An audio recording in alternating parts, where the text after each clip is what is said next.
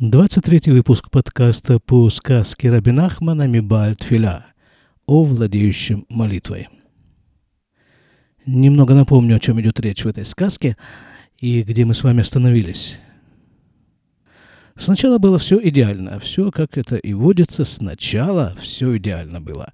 А потом вдруг налетело то, что Рабин Ахман называет э, Руах Сеарат, буря. Налетела буря и разметала. Все переметала, перемешала, перемешала сушу с морем, перемешала населенные пункты с пустыни. Все, все это перевернулось, перемешалось. И в результате получилась, э, ну, вот такая мешанина. А поскольку человечество все-таки мешанину не очень любит, то решили люди организовать некие касты, такие секты.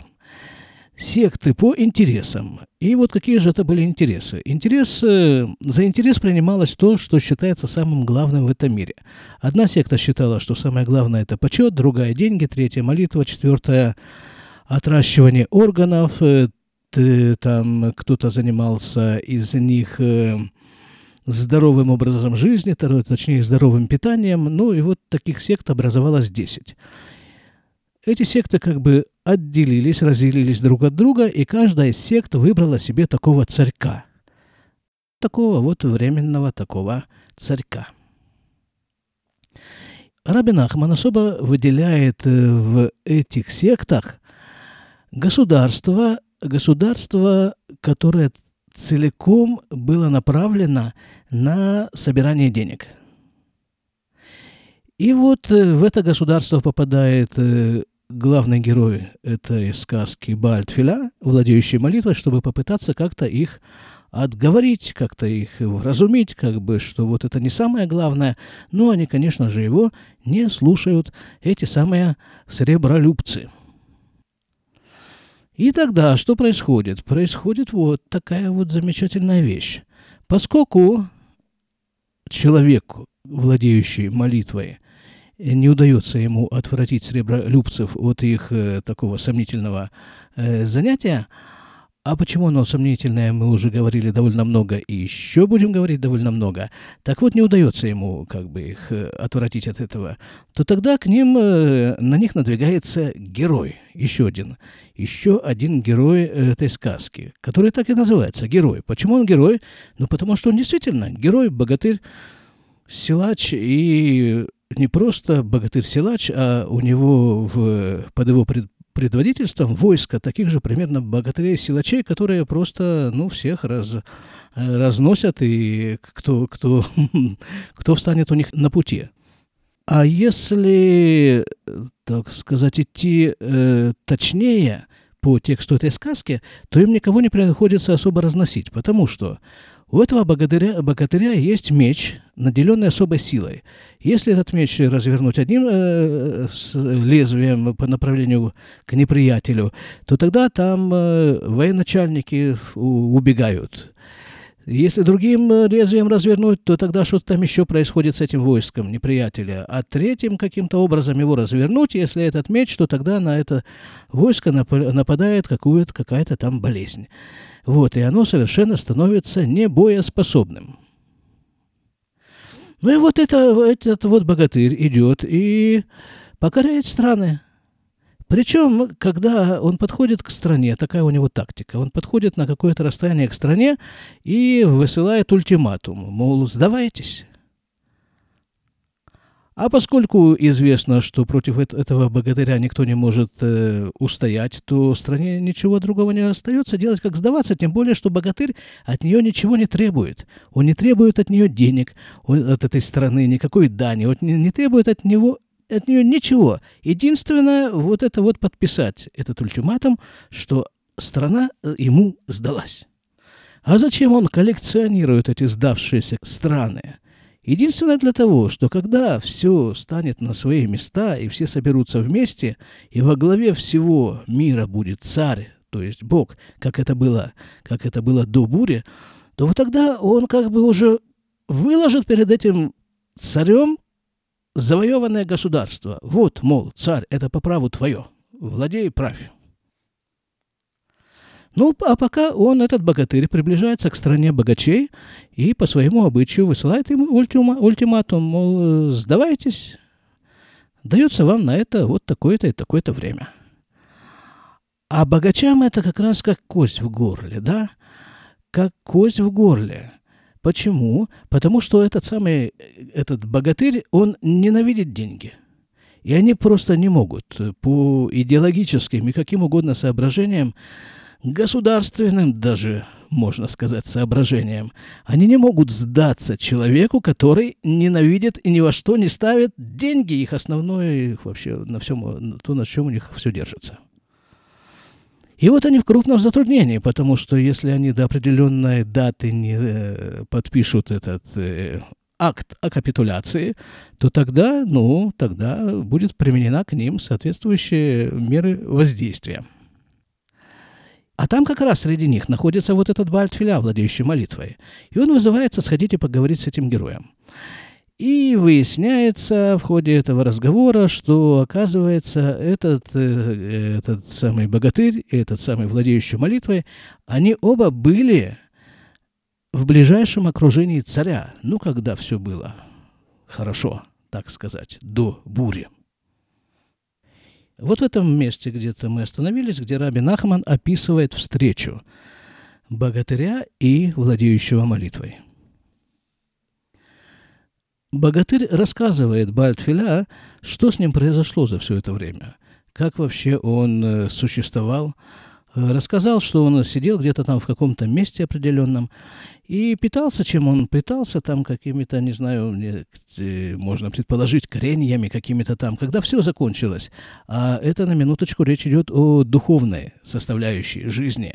Вот э, это вот питание, это духовное питание. Он питался чем придется, пока это самое, что придется, не закончилось. И тогда ему ничего не оставалось делать, как выйти из того места, где он находился, и пойти себе туда, куда глаза глядят. И куда ноги идут. А куда обычно ноги идут? А туда, куда Всевышний их направляет. Высипер ты рагибу ля бальтфиля. Шикше алях мишам – הייתי הולך ובא עד שפגעתי במחנה הנעל. рассказывает этот богатырь, что вот когда я пошел, то я вдруг э, встретил э, на пути вот это вот, вот это вот э, э, войско, этот стан, этот лагерь. Вы них настили тухам. и там была такая ситуация, она уже описывалась, мы уже как-то читали, но она была как бы описана с, э, ну, от третьего лица. То есть э, вот такая группа богатырей собралась, да, собралась такая секта богатырей, основное занятие которых это было отращивание органов. Ну, потому что они считали, чем больше места занимает человек в этом мире, тем, значит, э, он ближе к выполнению основной задачи этого мира. Вот они себе и занимали свои места отращиванием органов. Ну, были богатыри такие ребята, не слабые. их было там много. Какой-то был царек у них такой временный. И вот они шли себе, да, эти богатыри. И обычно, как-то обычно и привычно, что тот, э, кто вдруг оказывается на пути такого войска, стремится как можно скорее свернуть с этого пути и как-то обогнуть этих всех ребят, чтобы на всякий случай, ну, чтобы чего не вышло. Ну, очень уже небольшие какие-то и сильные, и страшные. А тут вдруг что происходит? Вот идет это войско, и навстречу ему идет вот этот наш основной, э, как бы, герой, один из основных, богатырь. Вы не хнасили тухам. Он говорит, ну вот, э, говорит, идет войско мне навстречу. Так я просто как бы вклинился в их э, сердцевину, никуда не сворачивая, заметьте. Вклинился. Ки аити раэвмеот, потому что я был очень голодный. Видите, что голод делает э, с этим миром? А ити холь. Я хотел кушать. ותכף כשנכנסתי לתוכם, קיבלו אותי למלך עליהם каналь. И как только я вклинился в их гущу, вот этих вот атлетов, этих богатырей, они тут же меня сделали над собой царем. Но там в предыдущей этой версии была немножко другая ситуация. Там было написано, что он не просто вклинился, он прошел через все это войско, добрался до обоза, э, который идет обычно за войском, и съел там у них, э, не знаю, очень много чего он съел. Ну и тут, видя такое, такое видя, они, конечно же, его поставили над собой царем. Ну, потому что это ведь основное, чем они, в общем, занимаются – занимаются отращиванием органов, а для этого нужно что? Много кушать и быть очень сильным. «Вот они улех, лихбуш, улям», а — продолжает богатырь свой рассказ. «Теперь я иду и захватываю мир». Вот так вот он. На минуточку. Сидел-сидел, где-то там какими-то травками, корешками питался. Потом проголодался, встал и идет захватывать мир. Видимо, правильные были травки и корешки. Выкована а моя цель אולי אוכל למצוא את המלך עם האנשים שלו הנ"ל. Какая его цель? Захватить мир? Не. Его цель – найти царя со всеми его приближенными.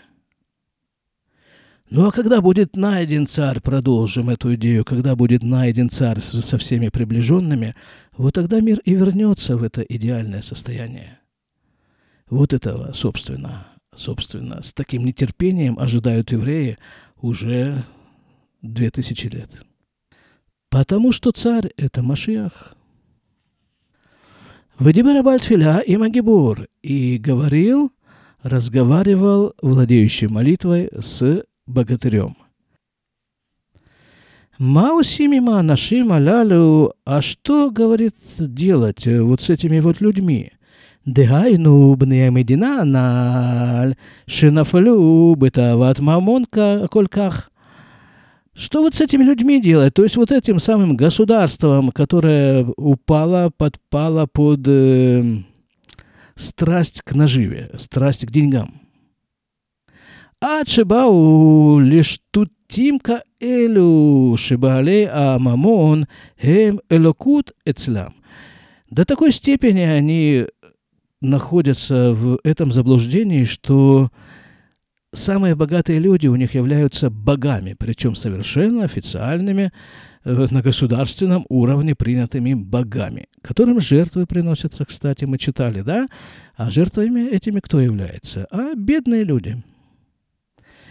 Люди эти настолько бедные, что они не относятся к статусу человека по их табели о рангах – есть там люди, которые являются животными, все в соответствии с количеством денег на счету у этого человека. И вот этих-то животных и приносят в жертву. Немножко знакомая ситуация, абсурдная, да, абсурдно описанная, но по сути знакомая. Вспомним, каково отношение в нашем обществе к количеству денег у каждого конкретного человека – ушаренные штучки, шливные диназот и другие глупости, которыми э, занимаются вот эти самые подданные государства, государства богатеев. Анава Амар, Агибор, Лебальтфила, Шешама Меамелех, Шемиколь А Тавот – אפשר להוציא את, ה... את מי שנפל לתוכם, אך מי שנופל בתאווה זו של ממון, אי אפשר בשום אופן להוציא משם. И сказал тогда богатырь, что он слышал от царя, что от любой страсти человека можно отвратить, кроме вот этой вот страсти, страсти к деньгам. Невозможно человека подверженного страсти к деньгам, от этой страсти как-то избавить. ובוודאי לא תפעל כלל אצלם, כי אי אפשר להוציאם מזה כלל. И наверняка ничего не поможет этим людям, потому что невозможно их оттуда вытащить. Э, давайте еще одну такую принципиальную вещь вспомним, о которой мы говорили уже несколько раз, насчет страсти к деньгам. Здесь речь идет о страсти к деньгам как таковым. Скажем, э, где это описано, по-моему, в Талмуде есть такое выражение «мышь, сидящая на динарах». Мыши от этих динаров, ну, как таковых, ну, вот этих кружочков металлических, или как там динары выглядят, мыши от них никакого проку. Динарам от того, что сидит на них мышь, тоже никакого проку. Как бы деньги имеют э, смысл только когда они э, пущены в какой-то оборот, как-то они там вращаются, эти деньги, как-то там они работают, зарабатывают, да, тогда эти деньги имеют какой-то смысл. А просто сложенные в кучи. И просто находящиеся, не знаю, в сейфе у какого-то человека, который время от времени открывает эти, этот сейф и любуется их количеством. Или, наверное, в современной ситуации любуется количеством нулей у себя на счету. Это какое-то занятие странное, бессмысленное, и напоминает еще одну э, такую маша, такой машаль, э, который я слышал от э, Равагада. Спрашивают у кита в океане, спрашивают, кит, ты что такой грустный? А он отвечает, я от того грущу, что думаю, вот когда я выпью всю воду в этом океане, я ведь буду страшно мучиться от жажды. Вот это вот страсть к деньгам. Еще одна проблема, которая есть с деньгами, что человек э, может подумать, что деньги это все, это основное. Что за деньги он может приобрести все. Что деньги это то, что правит этим миром. А ведь это есть основное заблуждение. Этим миром правит Бог – и он э, распределяет деньги из каких-то, из каких-то своих, не знаю, расчетов, грубо говоря. А когда у человека вырабатывается вот такое вот сверх, э, скажем так, чувствительное отношение к деньгам, то тогда он полностью поглощен деньгами и не обращает внимания ни на что происходящее вокруг, если оно, конечно, не имеет отношения к деньгам. Так, что-то мы с вами тоже слишком много. О деньгах. Продолжим сказку. И в Шарле Цюта э, невозможно человека, который погружен в эту страсть, невозможно от нее избавить. Ракши шам ами амелех, только продолжает богатырь. Я слышал от царя, ше аль яды адерек ше шляхерев аналь, ше мишам кибель гвурато каналь, על ידי זה יכולים להוציא מתאווה הזאת של ממון את מי שנפל ונשקע בתוכה. Говорит богатырь, что он слышал от царя, что невозможно. Хорошо, и продолжает. Только одна вещь, одну вещь сказал царь. С помощью дороги, которая ведет к мечу, о котором говорилось выше. Помните меч, да, который, если повернуть так, то случится с войском одно, повернуть по-другому, случится с войском неприятеля что-то другое.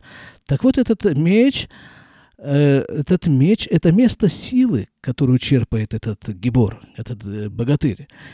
И чтобы черпнуть оттуда силы, он должен туда дойти – так вот, с помощью вот этой дороги, которая ведет к мечу богатыря, где он черпает силу, вот с помощью этой дороги можно единственно избавить страну богачей от их э, э, ненормальной страсти. Понимаете, да, чего он говорит? Говорит не с помощью меча, да, с помощью меча воюют, так или иначе. И не с помощью силы как таковой, с помощью силы тоже не получится. А можно избавить их от этой страсти с помощью дороги, дороги, которая ведет к месту силы. И так оно дальше и произойдет. Мы это увидим. Вышел яхат Эйзман, Агибур и Мабальтфила, и они сидели вместе какое-то время, богатырь и владеющий молитвой, аль иньян аналь, шлебне мадина аналь. И вот над этим вот разговаривали об, о этом. А вот этой вот стране богачей и как, как, э, как ее исправить. Представляете, да, вот встретились очень близкие люди, просто предельно близкие люди, которые когда-то были вместе там возле царя, приближенными царя, и которые не виделись достаточно много времени, с каждым из которых произошли всякие события, и о чем они говорят, встретившись. После первого там поцелуя, не знаю, первых слез и прочего-прочего объятий, они говорят о том, как избавить от страсти наживы страну богачей. Вообще, как, как, как может быть устроен мозг, способ мышления и вот у таких вот людей – Вини и меня на нальше, льбыны амадина нальше, бикшу миабаль тфиля шейце элагибур бишвилям каналь. А насчет вот этого его вот дела, что вот этого противостояния между богатырем и страной богачей, насчет которого, собственно, и послали страны богачей, э, жители страны богачей, они послали э, Бальтфиля, владеющую молитвой, поговорить с богатырем замолвить за них словечко, так сказать. Ведь они не сами пошли еще, нужно заметить, да, не послали каких-то своих представителей к Э, этому самому, к богатырю, чтобы как-то с ним поговорить, вступить в переговоры, продлить срок ультиматума или что-то там еще о чем-то договориться. Они понимают, что, что они говорят на разных языках, на разных уровнях. В принципе, они, они не могут говорить с друг другом. Поэтому они посылают кого? Вот того человека, который может говорить. И может говорить э, на самом высоком уровне. Он может говорить с Богом, потому что он Бальтфиля, владеющий молитвой. Вот такого человека богачи послали к Гибору, к богатырю, замолвить за них словечко. И вот они сидят и говорят, этот самый Гибор, этот богатырь и владеющий молитвой. Ерхиву Азман, Айну Шабальтфиля Пааль Эцеля Гебор, архив Лагем Азман, Ливне Мадина, Венаталь Лагем Арха из Азман. И о чем была просьба богачей? Да о том, чтобы как бы продлить срок ультиматума, пока еще э, вот отодвинуть этот, отодвинуть этот срок. А нужно напомнить, что эти самые ребята, эти наши богачи, они не сидят э, без дела э, тем временем. Они пытаются найти свое решение. Для чего им нужно это время? Это, это время они просят продлить эм, отложить э, подписание ультиматума, потому что они прослышали, что есть страна еще более богатая, чем у них. И они послали гонцов вот туда. Вот с этими, вот, вот с этими еще более богатыми людьми у них об, есть общий язык.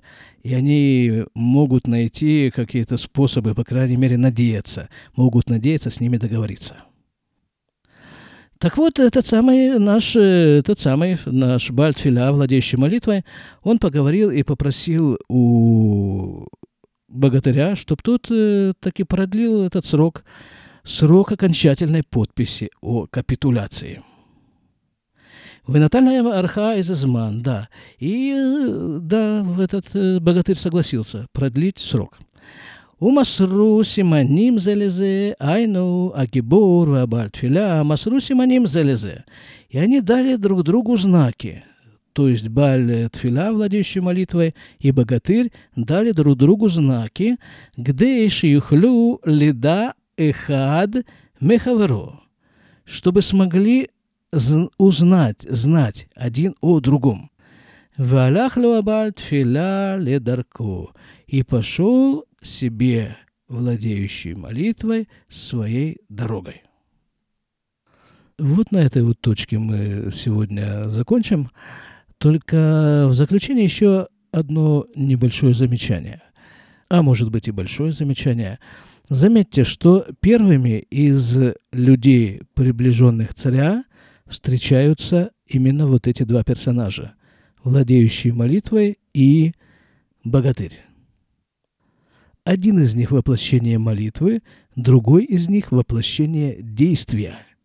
И это очень точно соответствует основ... одному из основных постулатов хасидизма. Лит палель велиштадель. Молиться и действовать. Только таким образом можно сдвинуть процессы, происходящие в этом мире. Ну так этот мир устроен молиться и действовать.